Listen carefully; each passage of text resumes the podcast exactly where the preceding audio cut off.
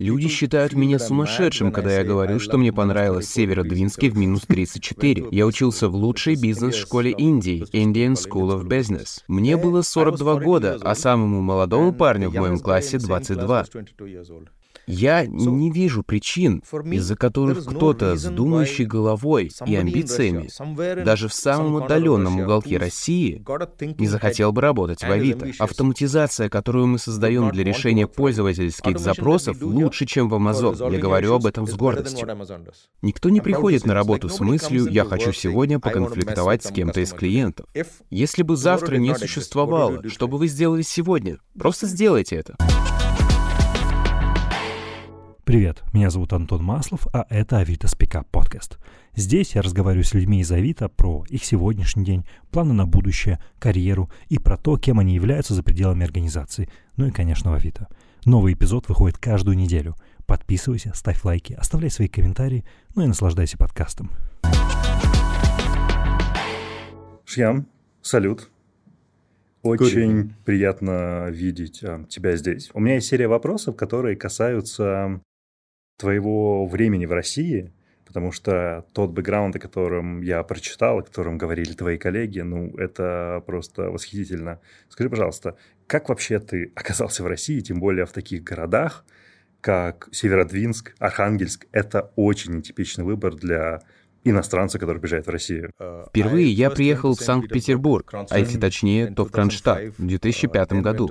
Потом провел несколько месяцев в Северодвинске, вернулся в Индию, а год спустя снова приехал в Россию уже на 2 года с семьей. Жил в Северодвинске как местный. Слушай, как отнеслись к этому твои дети, твоя жена, твоя семья, что...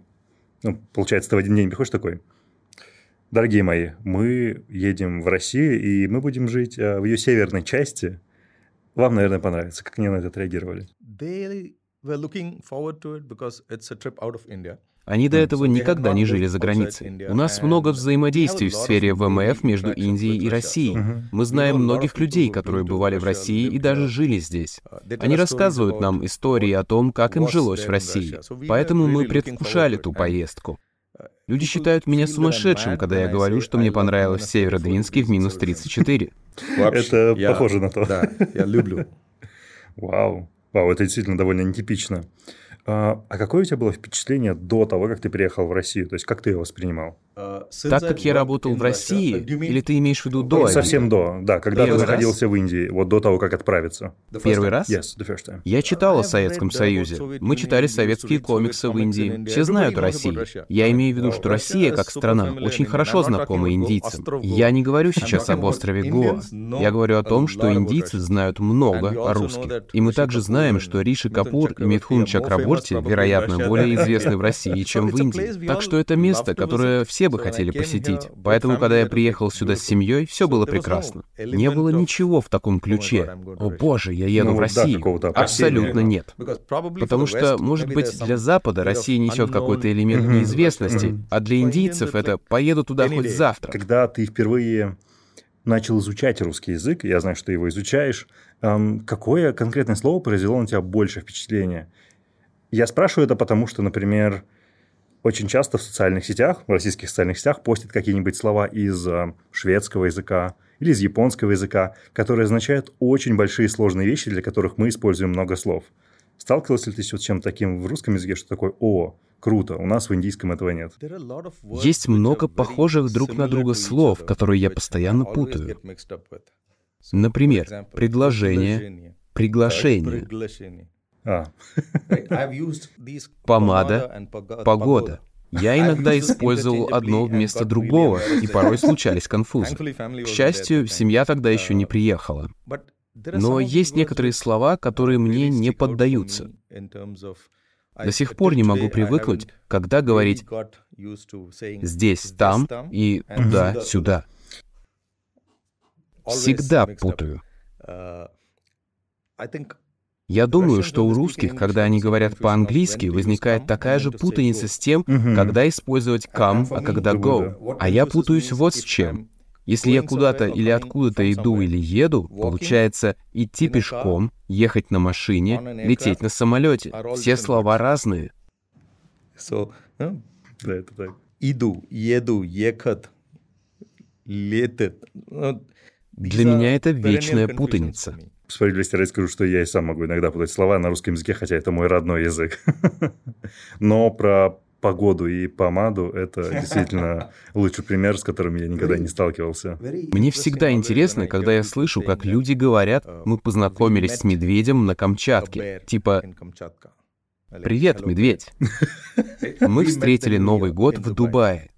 Я понимаю, что в русском языке термин тот же, но для человека, говорящего по-английски, вдруг услышать «я познакомился с медведем», а визитку взял? Возвращаясь к твоему предыдущему вопросу, я не изучал русский язык. Этому всему я научился благодаря моим русским друзьям. Шьям, расскажи, пожалуйста, о своем опыте до Авито, потому что, когда я прочитал твое короткое био, честно говоря, я был поражен тому, насколько нестандартными и нелинейными были твои переходы, но при этом, кажется, тебе удалось очень успешно совместить какие-то очень развитые навыки совершенно из разных сфер и при этом добиться успеха. Я учился в лучшей бизнес-школе Индии, Indian School of Business. Мне было 42, а самому молодому парню в моем классе 22. И мы оба сдавали одни и те же экзамены. Я очень старался не отставать от класса. В нем было 620 человек. Я был старше всех в классе. Меня избрали президентом класса. И это означало, что я должен был вести себя с этими 24-25-летними людьми так, будто я их ровесник. Это научило меня общаться с людьми другого возраста на равных, а еще помогло понять, как люди более молодого поколения мыслят, что их мотивирует, как они работают на результат и так далее. После, когда я перешел в Amazon, мне было довольно легко, потому что моя команда была старше моих одноклассников. Так что мне было проще ими управлять. А еще в бизнес-школе у нас был совет магистрантов, который отвечал за образование, спорт и так далее. И у меня не было никакой власти. Я имею в виду, что я не подписывал решение о выдаче годовых бонусов, понимаете? Поэтому они могли сказать мне, извини, у меня есть дела поважнее. Но все равно мне нужно было много чего сделать для 600 студентов, включая их трудоустройство. Поэтому, когда я перешел в Amazon, мне было очень легко управлять командой, поскольку у меня был определенный уровень власти в коллективе. В определенные моменты мне приходилось прибегать к этому, но я думаю, что бизнес-школа и первый год работы в Amazon многому меня научили. Затем я переехал в Дубай. Я работал в Объединенных Арабских Эмиратах, Саудовской Аравии, Иордании, Египте. Каждая из этих стран своя культура. В некоторых странах я мог просто положить кому-то руку на плечо и сказать, «Эй, погнали, давай сделаем вот так». Но в некоторых странах, если вы поступите так же, недостаточно хорошо зная человека на работе, на вас посмотрят с удивлением. Ты кто? Мой отец? Такое понимание различий культур многому научило меня, уже в довольно зрелом возрасте. Так что все это вместе взятое, и я лишен самолюбия. Завтра, если я пойму, что Антон в чем-то выдающийся эксперт, я приду, сяду рядом с тобой, сделаю тебя своим богом и буду у тебя учиться. Когда я общаюсь вот так с разными людьми в разных организациях, я прокачиваю множество навыков, которые впоследствии помогают мне сделать что-то лучше, потому что я смог узнать много нового из разных сфер. То же самое касается и русского языка. Мне не нужно было учить русский язык, но я учил его, потому что благодаря нему мой опыт в России стал совершенно иным. Я узнал многое о русском образе жизни и культуре, о чем я никогда бы не узнал, если бы поехал, например, к твоим бабушке и дедушке, говоря только по-английски. А если я понимаю по-русски, то это дает мне совершенно другую глубину контекста и ощущение русского образа жизни. Думаю, это все вполне реально. Просто продолжайте учиться, впитывая как губка, и используйте знания там, где это необходимо. Я думаю, что это всегда помогает. Вау, это невероятная степень гибкости. А скажи, ты ее приобрел, поскольку тебе это потребовалось, как бы ее приобрести, чтобы адаптироваться? Твой успех или неуспех полностью зависит от того, насколько ты готов адаптироваться. Компания не будет подстраиваться под меня, верно? Я сделал выбор и решил, что буду работать в Авито. Я должен вести себя как сотрудники Авито. То же самое касается Amazon. Пришлось много адаптироваться, но у меня были хорошие наставники, хорошие коллеги и в Amazon, и в Авито. Я очень-очень за это благодарен. Одна из вещей, которых я боялся, это то, что я много слышал о людях в корпоративном мире, что они продадут тебя с потрохами. Слышал о жесткой конкуренции. Я пока не встречал ничего подобного, честно говоря. Когда я рассказываю об этом коллегам в Индии, они не верят мне и говорят: «О, нет-нет-нет, ты просто пытаешься быть дипломатичным». Я действительно не сталкивался с беспощадной конкуренцией ни в Amazon, ни в Авито. И люди мне не верят, когда я им это говорю. Так что адаптация — это лишь одна из сторон. Я считаю, что мне посчастливилось работать с потрясающими людьми, и с руководителями, и с коллегами, которые были на одном уровне со мной и в составе моих команд. Вау, ну это большое везение, должен признать, потому что действительно, наверное, по моему мнению, в широкой массе вот эти так называемые cutthroat competition, ну да, действительно имеет место быть. Добро пожаловать в Авито. Это довольно приятное противопоставление лозунгов. А что подтолкнуло тебя пойти в бизнес-школу? Начиная новый путь в уже довольно зрелом возрасте, я был нацелен на успех. Я не хотел прийти в корпоративный мир, устроиться на работу в Amazon или Авито и быть просто кем-то, о ком думают: да он просто какой-то очередной сотрудник, пусть сидит в сторонке и как-то выживает. Понимаешь? Я хотел быть успешным. Я многое понимал в операционной работе. Парадигмы, на основании которых мы принимаем решения, могут быть разными. Хотя я разбирался в операционной деятельности, я знал, что этого недостаточно для того, чтобы стать успешным в другой сфере. Также я не имел никакого представления о финансах, кроме того, что в один день я получаю зарплату, а к концу месяца ее не остается. Это были все мои знания. Поэтому я хотел получить возможность находиться в окружении умных людей, которые говорят: корпоративные финансы, маркетинг, поведение потребителей, и чтобы я тоже понимал, что это такое, а не делал вид, что понимаю. Я понял, что потратить половину своих денег на собственное образование в уже довольно зрелом возрасте — это хорошо и правильно. К счастью, я посещал все занятия, не пропустил ни одного задания, общался с большим количеством людей, благодаря тому, что был президентом класса. Это позволило мне многому научиться и вне кампуса, подчеркнуть многое из книг и учебников. Сегодня, когда я разговариваю с Сергеем Пивнем, и он рассказывает мне о финансах, я прекрасно понимаю, о чем он говорит. Когда я разговариваю с руководителем отдела маркетинга, и он говорит о своих метриках 1, 2, 3, я прекрасно понимаю, о чем он говорит. Поэтому мне легче выполнять свою работу так, чтобы соответствовать финансовым требованиям, требованиям маркетинга, требованиям, связанным с ростом компании, требованиям департамента разработки продуктов и так далее. Обучение дополнило то, чему я учился на протяжении всей жизни, чтобы в совокупности дать мне необходимые навыки. Удается сохранять вот это вот как раз lifelong learning, ну потому что в какой-то момент ты устаешь, или тебе буквально становится лень изучать что-то новое? То есть как поддерживать свою такую природную любознательность? Это прекрасный вопрос. У меня нет готового ответа. Я бы сказал, что это неотъемлемая часть природы, того, как мы созданы. Я бы так сказал. Я бегаю на длинные дистанции. Я бегаю с часами на руке и засекаю время сегодня и завтра. Завтра, когда я побегу, я попытаюсь побить сегодняшнее время. Вот и все. Я соревнуюсь сам с собой. Никто не стоит за спиной. Ну, то есть в какой-то момент ты должен бежать быстрее скорости света? Однажды. Думаю, что мне нравится учиться. Как я уже говорил, будь то русский язык, будь то управление продуктами, будь то предметы из программы бизнес-школы, мне нравится изучать определенные темы. Политика — неинтересно. Искусство — неинтересно.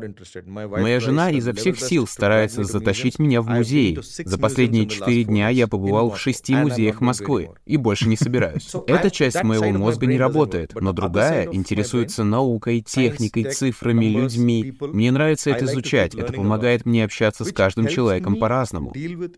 Я буду общаться с Антоном не так, как с другим человеком. Как только я узнаю тебя получше, узнаю, что тебе нравится и что заставляет тебя быть более вовлеченным. Это результат того самого обучения на протяжении всей жизни. Я думаю, что это помогает мне управлять большими командами. В моей компании сейчас около 2500 человек. Это помогает управлять такой компанией, где менеджеры — это разные по типажу люди. Они как 5 пальцев, вроде бы все вместе, но совсем разные. С каждым из них нужно общаться по-разному. Думаю, что обучение на протяжении всей жизни помогает в этом. У меня есть и эгоистический интерес продолжать учиться. Я искренне люблю это. Но это вполне разумно. Давай поговорим об Авито. Смотри, каждый спикер, который оказывался на твоем месте, я задавал ему или ей вопрос о том, как бы он расшифровал Авито. Что это? Если бы это, ну, знаешь, было неким неким предметом, некой сущностью. Потому что очевидно, что прямого определения не существует. То есть, какое бы определение дал бы ты? Авито стремится стать привычкой, частью образа жизни каждого россиянина. Это наша цель. Это то, какими мы хотим стать в следующем году, через год, когда-нибудь. Это наша конечная цель. Сегодня, когда я размышлял об этом, мне показалось, что название само по себе как бы иллюстрирует эту идею. А — это Авито. Авито. A way to. Путь к. A way to live. Путь к жизни. Здесь можно найти все, что угодно. Хотите ли вы купить дом, хотите ли вы купить машину, продать что-то, купить новые туфли, старые туфли, здесь есть все. В тот момент, когда у вас возникает желание что-то купить или продать, на ум должно приходить одно слово — Авито. Если того, что вам нужно, нет на Авито, тогда вы идете куда-то еще. А когда вы заходите на Авито, все должно быть очень просто. Вы открываете приложение или сайт, хотите купить дом. От проверки документов до завершения сделки, проведения оплаты, получение документов. Все должно происходить на платформе Авито. У вас вообще не должно быть потребности уходить с этой площадки. Вы попробуете, и вам понравится. И когда в следующий раз кто-то из ваших друзей захочет что-то купить или продать, что вы сделаете? Вы скажете: «А ты пользовался Авито?»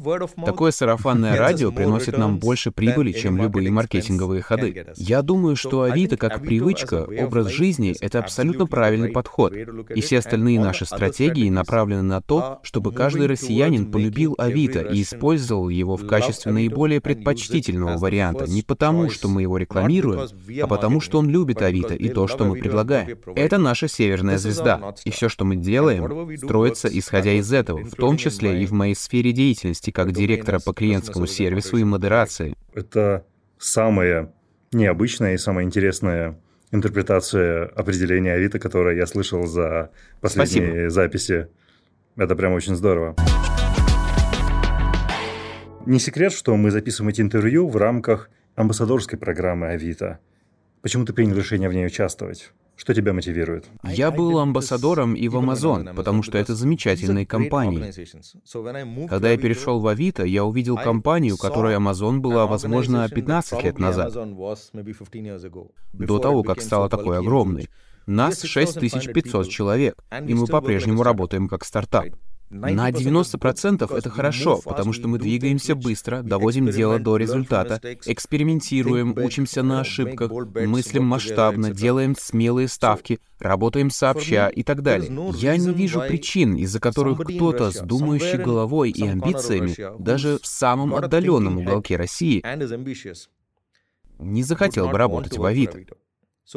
Это произойдет только в том случае, если больше людей будут знать, что движет Авито вперед. Русский не мой родной язык. Я переехал из Дубая в Москву, перешел из Amazon в Авито. И вот спустя 15 месяцев я могу сказать, что очень рад, что принял это решение. Если не россиянин, человек, не владеющий свободно русским, смог переехать сюда из Дубая и пребывает в таком восхищении от компании и от того, что он делает, и тем, как это влияет на российское общество, я хочу, чтобы каждый россиянин понял, что Авито — это фантастическое место для работы. Я говорю это не потому, что являюсь одним из руководителей высшего звена в этой компании. Я говорю об этом, потому что это действительно так. Я считаю, что это прекрасное место для работы. Мы делаем значимую работу, она хорошо оплачивается. Культура работы потрясающая. Вы создаете продукты завтрашнего дня уже сегодня и работаете, отталкиваясь от потребностей клиентов. Многие люди делают массу продуктов, но работать, отталкиваясь от потребностей клиентов, их болевых точек, и решать их, а не только держать фокус на прибыли, это то, что действительно круто. Я просто надеюсь, что мы сможем сохранить ту же культуру, когда у нас будет 10 тысяч или 20 тысяч сотрудников.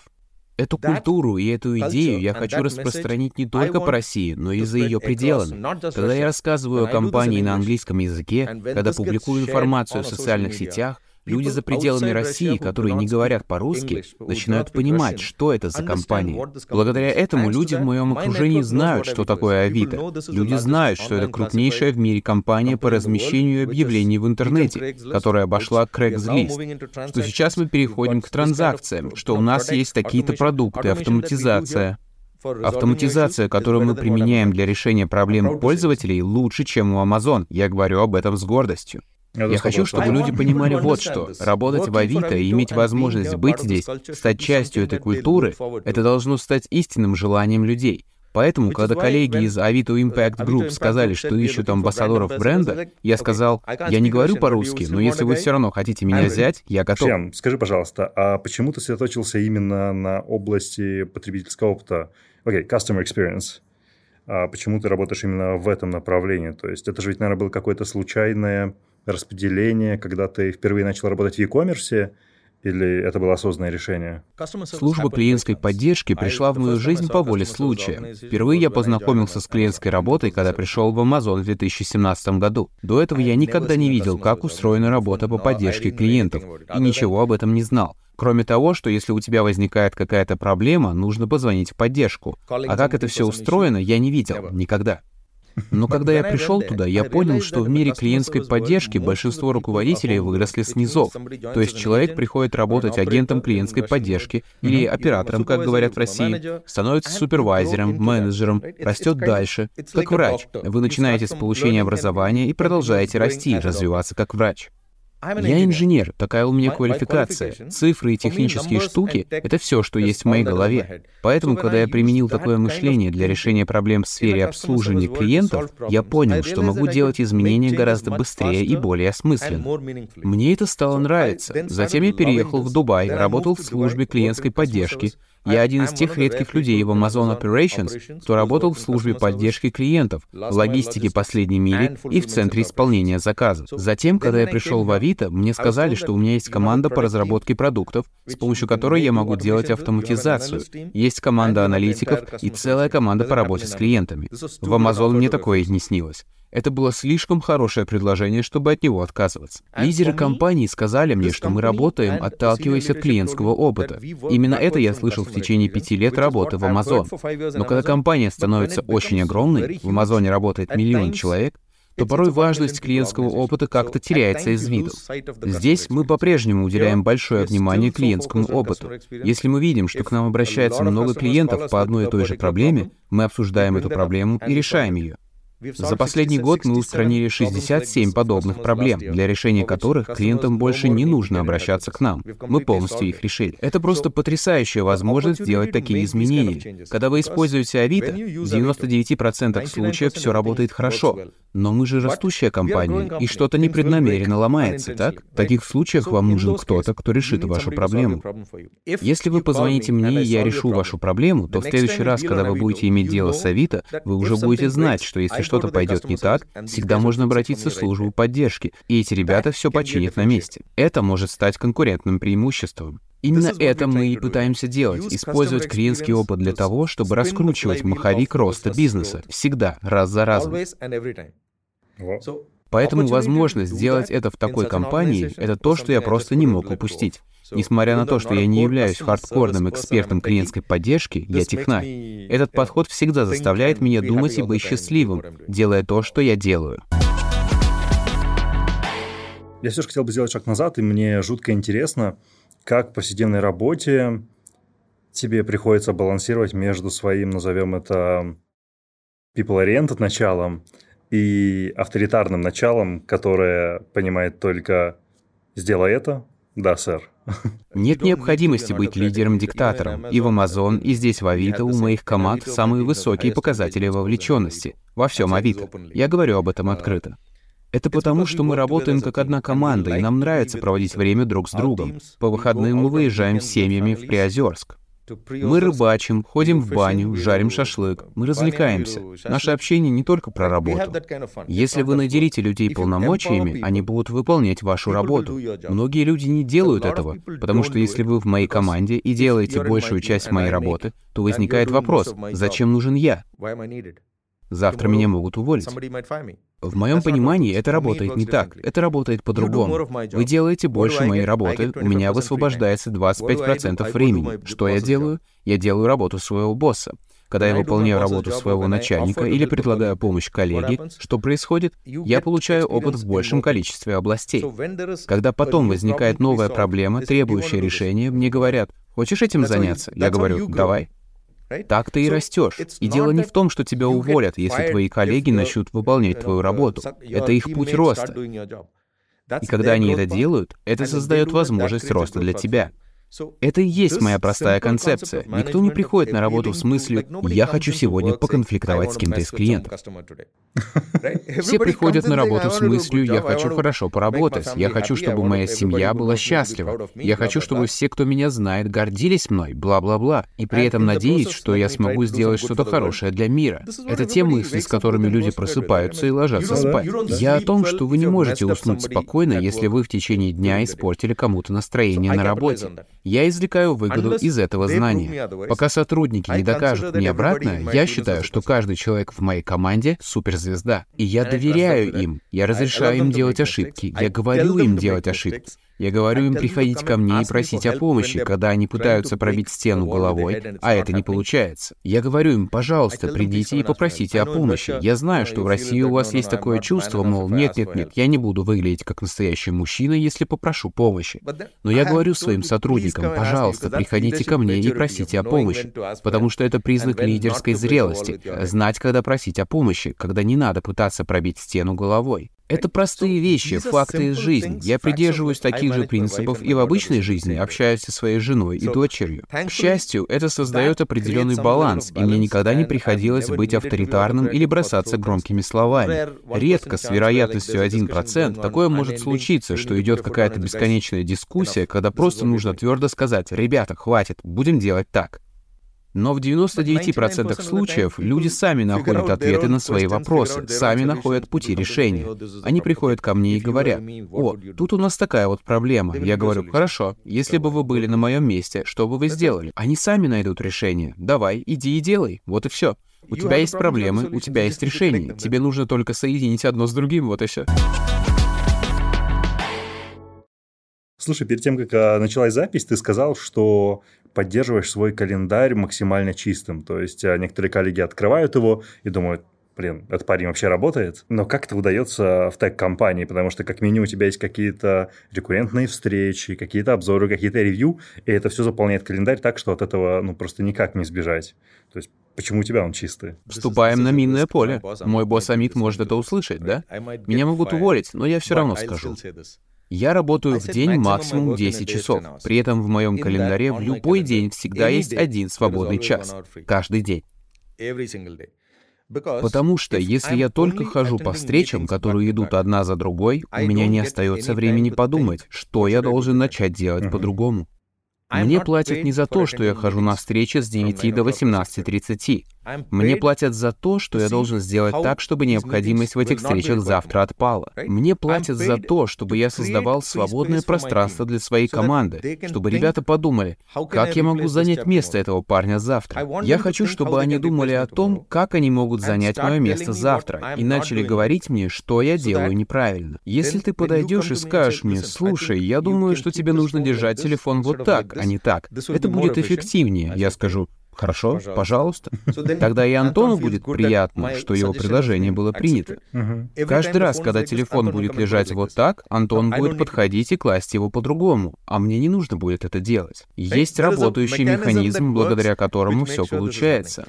При постепенном внедрении этого механизма в различных подразделениях компании ты увидишь, что много что начнет работать автоматически. Это не я придумал. Джефф Безос сказал: «Благие намерения не работают, работают механизмы». На практике это означает вот что. Я говорю тебе: «О, не должно быть так, что у нас возле здания все паркуются как попало». Ты говоришь: «Да, согласен, у нас не должно быть такой плохо организованной парковки возле здания». Ну, что? Придете завтра утром и увидите, что ничего не поменялось. Может быть, уже возьмете и нарисуете эти линии на асфальте раз и навсегда, чтобы все приезжали и парковались аккуратно. Это и есть механизм. Когда вы поступаете таким образом с каждым дефектом. Когда я пришел в эту компанию, я сказал, что каждый клиент, который звонит в службу поддержки, это дефект. Это значит, что что-то где-то сломалось. Они не должны нам звонить. Таким образом, при постоянном устранении дефектов, календарь все больше очищается. Я разговаривал об этом с коллегой из моей команды. Я спросил ее, как обстоят дела с балансом между личной жизнью и работой. И она сказала: «Давай я покажу тебе свой календарь». Она показала мне свой календарь и сказала: «Я заблокировала это время для себя, чтобы сделать такие-то и такие-то задачи. И нет ни одного места, где у меня было бы 2 встречи на 1 слот». Она так же эффективна, как и месяц назад, когда у нее было по 3 встречи на одно и то же время. Никто не жаловался мне, что она не приходит на встречи. Так что это выполнимо. Секрет прост. Я отношусь к своему календарю и своему времени как к деньгам. Я не оставлю 1 000 000 рублей на столе и не позволю никому их забрать и уйти с ними. Я бы не отказался. Почему я должен так оставлять свое время? Да, это очень разумный подход. Проблемы никуда не денутся завтра. Если я уеду в отпуск на неделю, когда я вернусь, проблемы никуда не денутся. Будут ждать, когда я вернусь и решу их. Когда я ухожу домой в 18:30, нет смысла тащить с собой домой какую-то проблему, потому что она все равно будет ждать меня завтра в 9. Хотя бывают редкие случаи, когда нужно задержаться на работе до 19:20, но 99,9% — это график с 9 до 18:30. И это прекрасно работает. У меня все еще есть работа, значит, это работает. Да, это по-любому работает, учитывая, что да, ты все еще на своем месте. А что насчет того, что делаешь за пределами работы, да, за пределами офиса? Потому что у тебя очень хорошие навыки тайм-менеджмента, которые распространяются и за пределы работы, и тебе удается, вот как ты сказал, бегать, плавать, рыбачить, дубанье, etc. Да. Откуда эти навыки? Как ты удалось еще сформировать вот эти все привычки? Это же ведь не только потому, что ты уходишь из офиса до 6:30. Ну, точнее, в 6:30. Если я ухожу из офиса в 18:30, то у меня есть время до 22:00. Потом я ложусь спать. Это 3,5 часа. Я встаю в 5 утра, прихожу в офис в 9. Это значит, что у меня есть 4 часа утром. Всего получается 7,5 часов. Этого более чем достаточно, чтобы сделать то, что хочешь ты, что хочет твоя жена, что хочет твой ребенок и что хочет от тебя мир. Каждую неделю. Постоянно. Есть люди, которые проходят обучение. Ну, знаешь, осваивают какие-то базовые навыки. Так вот, я провожу занятия для этих людей. Провожу лекции для MBA. Рыбачу. Вчера утром я был на Фрунзенской набережной. Ты рыбачил на Фрунзенской набережной? Да. Вау. Ничего не поймал. Но это уже другой вопрос. Я поймал щуку в Астрахани. Вау. Отпустил, потому что я не мог увезти ее в Москву. Просто отпустил обратно в воду. Расти дальше, щука. Пусть ее поймает кто-нибудь другой. Катание на велосипеде, бег — это мое время для размышлений. Когда ты бежишь на длинную дистанцию, когда едешь на велосипеде 70-80 километров, твой разум пробуждается, и у тебя есть возможность подумать о работе, а когда возвращаешься, в голове роятся идеи. Это помогает в работе, потому что, во-первых, создает больше мотивации для того, чтобы что-то делать, о чем-то думать, и плюс никто тебе не мешает. Ты предоставлен сам себе. Я использую это время для генерации новых идей. Во-вторых, у меня появляется время. Вот, например, один мой коллега подошел и сказал: «Пойдем кататься на коньках». Это было в прошлом году зимой. Я ответил: «Хорошо». Когда я поехал, он сказал: «О, да ты почти профессионал». Я так воодушевился, моя самооценка так раздулась, что я сказал: «Давай я тебя сниму на видео». Этот парень ехал впереди меня. Я сказал, что сниму его на видео. Я крикнул: «Андрей, видео!» И в следующее мгновение я лежал вверх тормашками, а слева и справа проносились люди на коньках. Так бывает. В моем возрасте, наверное, люди боятся. «Ой, я же могу сломать кость. Если я сломаю кость, ладно, срастется же когда-нибудь. Если я не сделаю это сегодня, то завтра, возможно, уже не смогу». Поэтому я стараюсь проживать каждый день так, как будто он последний. Если бы завтрашнего дня не существовало, что бы вы сделали сегодня? Просто сделайте это. Невероятно большое количество очень вдохновляющих, мотивирующих ответов, но я все еще не закончил. А как ты встаешь в 5 утра? Ну, то есть, это супер личный вопрос, но я не могу... Потому что я сплю в 10 часов ночи. А как ты спишь в 10 часов ночи? У тебя разве не перегружен мозг тем, что было на работе, тем, что ты, не знаю... 7 часов сна. Каждый день. Но это какой-то момент ты просто стал заставлять себя так вставать. Я всегда вставал в 5-5:30 утра. Так было всегда, когда я начал бегать на длинные дистанции. Попробуй пробежать 10 километров в воскресенье утром в 8, когда на улице 32 градуса. Ты захочешь встать в 5 утра. Так что это вопрос удобства. Плюс, когда привыкаешь к такому распорядку, я плох по вечерам. Я знаю, есть коллеги, которые находятся на пике своей эффективности в 11-12 часов ночи. Они работают. После 22:00 я бесполезен. Так что я знаю, что в это время от меня 0 прока. Поэтому я обычно стараюсь ложиться спать в 22:00, просыпаться в 5, за исключением выходных или пятницы, если где-то проходит вечеринка. Вау, это, с моей стороны, точно заслужит восхищения, потому что я довольно эффективен, хотя я не знаю, может быть, я эффективен в 2 часа, но с 9 часов вечера до полуночи Я могу сделать, наверное, всю недельную работу и потом всю неделю ничего не делать. Это же хорошо. В операционной деятельности нужны сотрудники дневной смены и ночной смены. Поэтому наличие людей обоих типов полезно. Да, если бы тебе предстояло пройти весь тот путь, который ты прошел, заново, стал ли бы ты что-то менять? Я бы прожил свою жизнь точно так же, как прожил. Я бы ничего не менял. Я ни о чем не жалею. Но есть некоторые мелочи, которые я бы изменил. Например, я бы раньше научился внимательно слушать. Я приобрел этот навык, наверное, 3-4 года назад. Я имею в виду, что раньше я слушал, что мне говорят, получал представление, о чем идет речь, и отвечал. Это то, что я улучшил только 4-5 лет назад. Я думаю, что должен был сделать это 30 лет назад. Я был бы более эмпатичным, чему я опять же научился, когда стал работать в Amazon. Думаю, что у меня была очень низкая терпимость к посредственным способностям у других.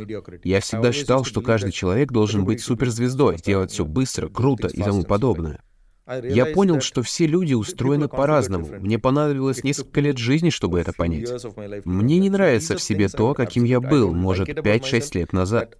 Я хотел бы сделать все это по-другому, потому что это дало бы мне гораздо более содержательные и глубокие отношения со многими людьми. Но что касается других, действительно важных этапов жизни, я бы в точности все повторил, как было, включая мой приход в Авито и возможность сегодня сидеть здесь. Спасибо. Pleasure. Yeah. Pleasure is all mine. Спасибо.